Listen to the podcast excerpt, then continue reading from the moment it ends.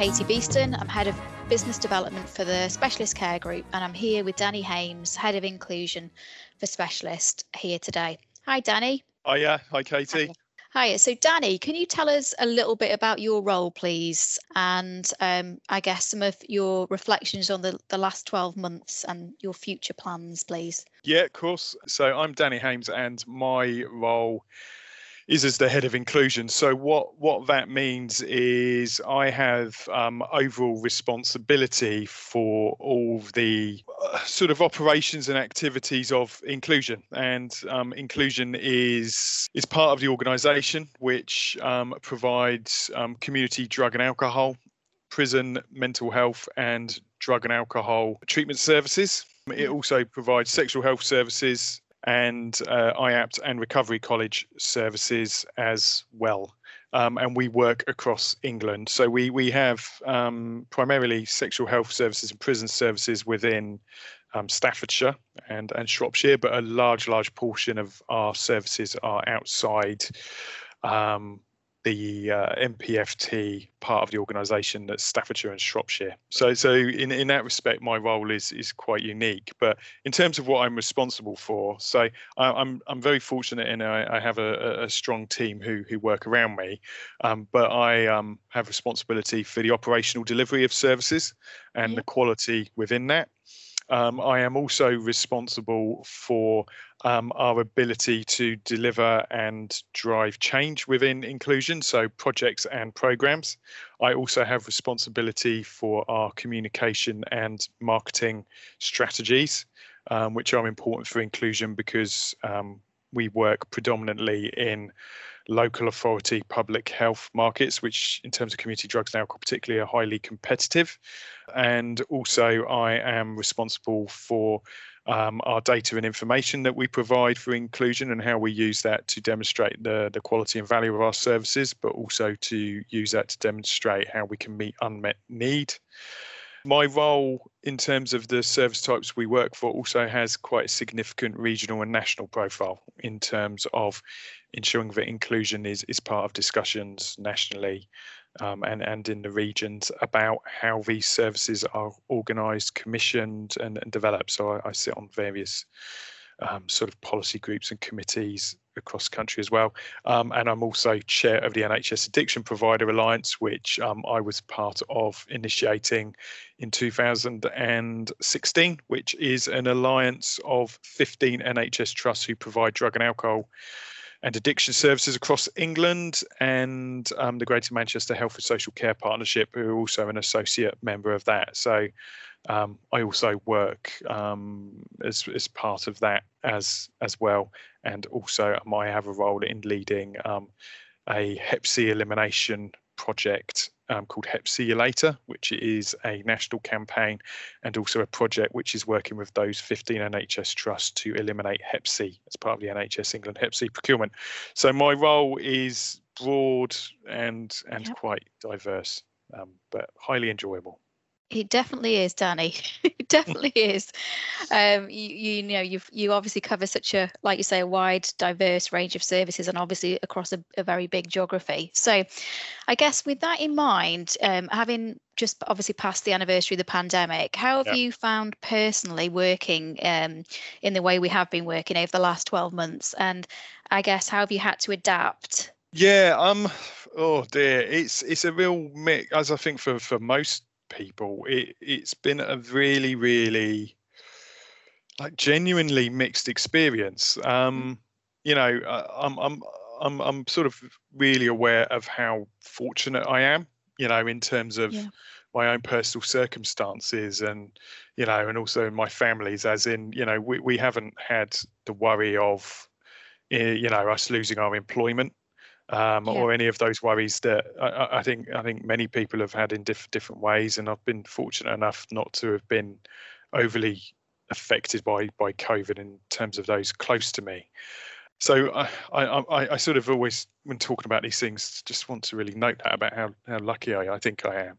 But it, it's definitely been a challenge. Um, you know, if I, I suppose I speak more now professionally, is in in some ways the the way that we've had to work, which has been you know much more for many of us anyway who are able has been much more home based and working at distance actually is something that I probably, in terms of the organisation, more experienced than than many, um, because yeah. you know I, I, haven't actually worked in an office for sort of 15 years now, I think. So I've I've worked from home and worked on trains and and all over the all over the place for for a long time. So this this was an acceleration of of that possibly. And actually in terms of lots of other people starting to work like that um it, has been helpful to share some of my experiences hints and tips about how you do it well protect that work life balance. And i've hopefully made a positive contribution to that.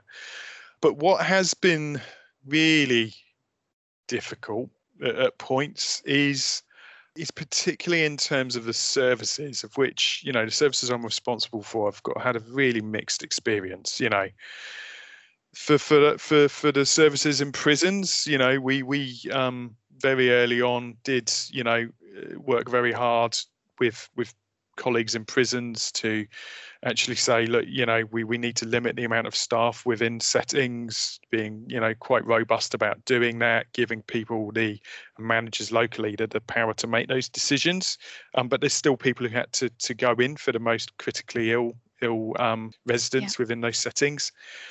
Um, slightly different in community SMS and IAPT, where a lot of work could be done online and via the telephone. So the experience has been really mixed, but being not really from my perspective, it not being responsible, particularly when the pandemic was at its worst, to actually go and visit services and see people and see what they're experiencing, and not being able to do that really at points at all or, or very much has been really, really hard because I've always placed a lot of value about just talking to people who are doing the job and, and hearing what's happening and get a sense of what's working and what isn't so that that's been difficult. We've tried, and I've tried to address that by taking advantage of things like MS Teams and you know yeah. video conferencing into some virtual team meetings and things like that. But that's been that that's been that's been difficult, um, and and and not not what I, would like. And also as a leader, sometimes you want to be visible and you want to be there and you want to be with people and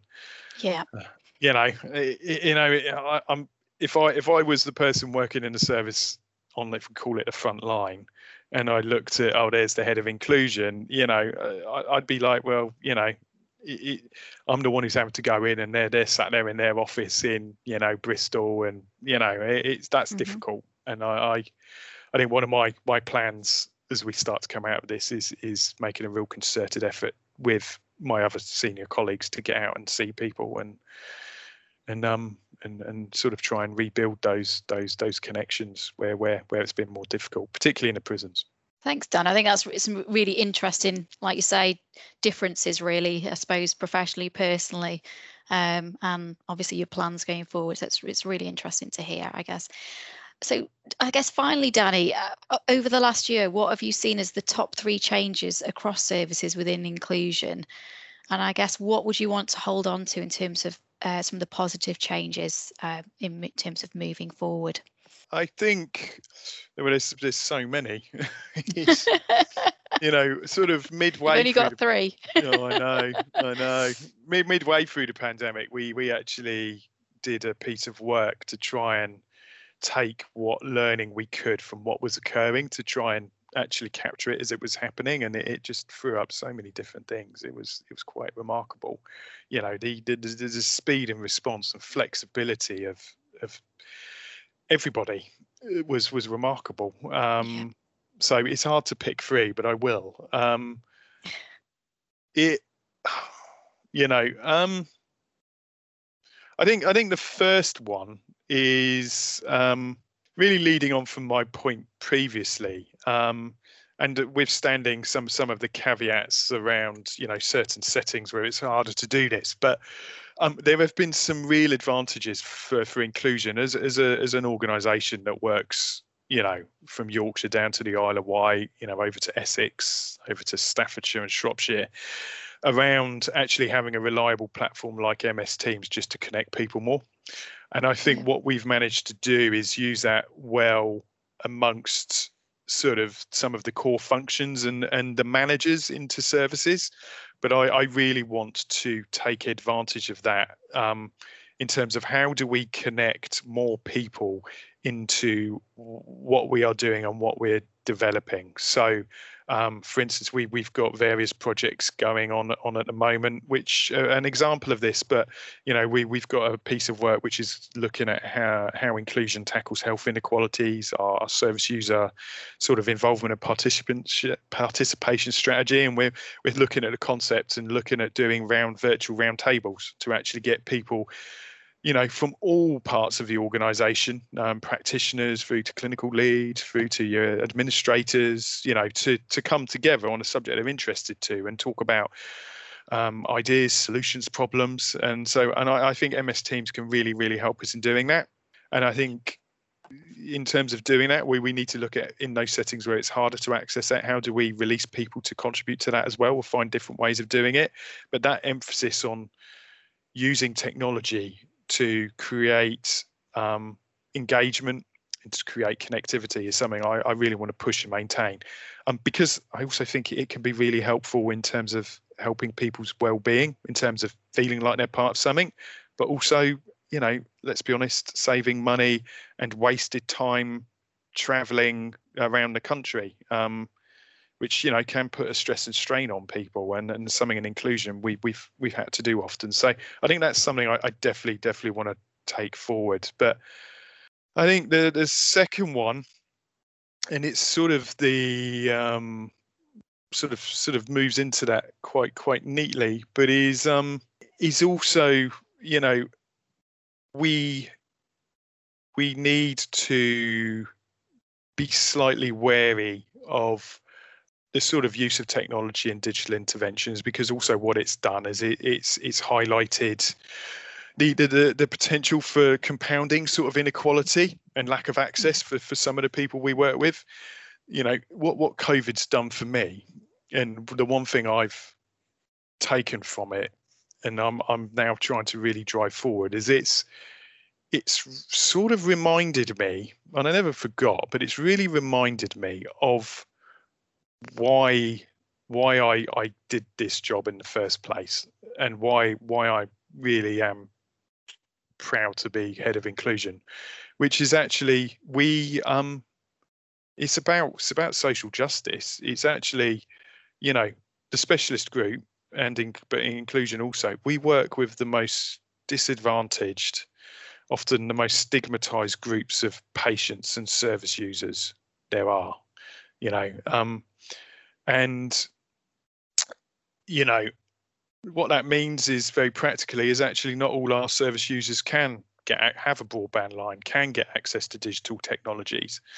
You know so there, there's things we need to think about doing like getting people tablets which we have done and getting them access to, to things. But what what we need to take forward is actually what's really really important is that we incorporate lots of different ways of engaging with people. And that is digital technologies like video conferencing and, and that type of thing, I and MS Teams. And we've seen a great expansion of support groups and actually therapeutic groups via that platform. Um, but also things like the telephone. You know, yeah. um, what we've fed had fed back from service users is um, actually, you know what?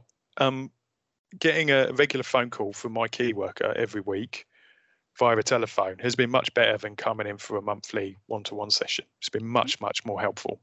Um, we need to maintain that. Um, you know, sexual health services, lifting the cap on the access to online services has, has actually been really beneficial. So, it's for me, it's it's about understanding, and this is really key, is understand this from our patients and service users, is understanding what worked well and what was valuable about what we used to do.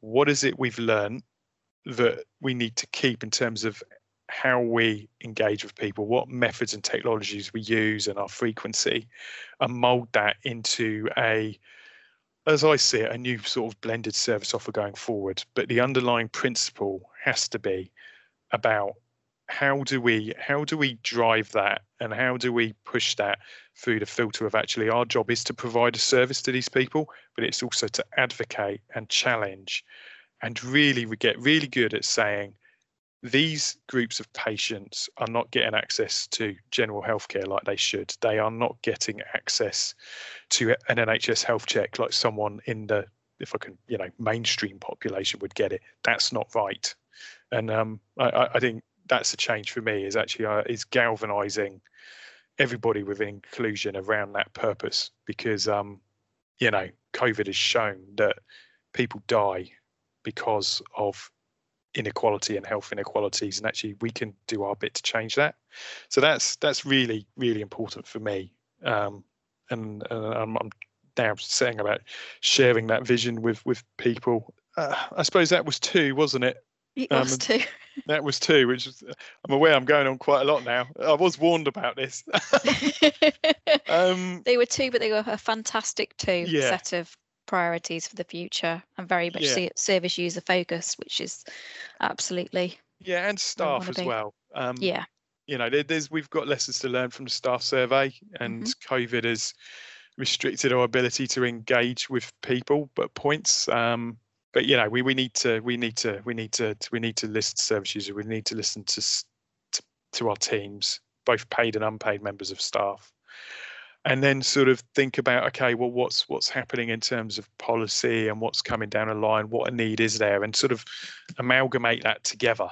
And if we can yeah. join those th- things together we, we we become an unstoppable force for actually change. And um you know um that's that's my that's my vision but we'll we'll see.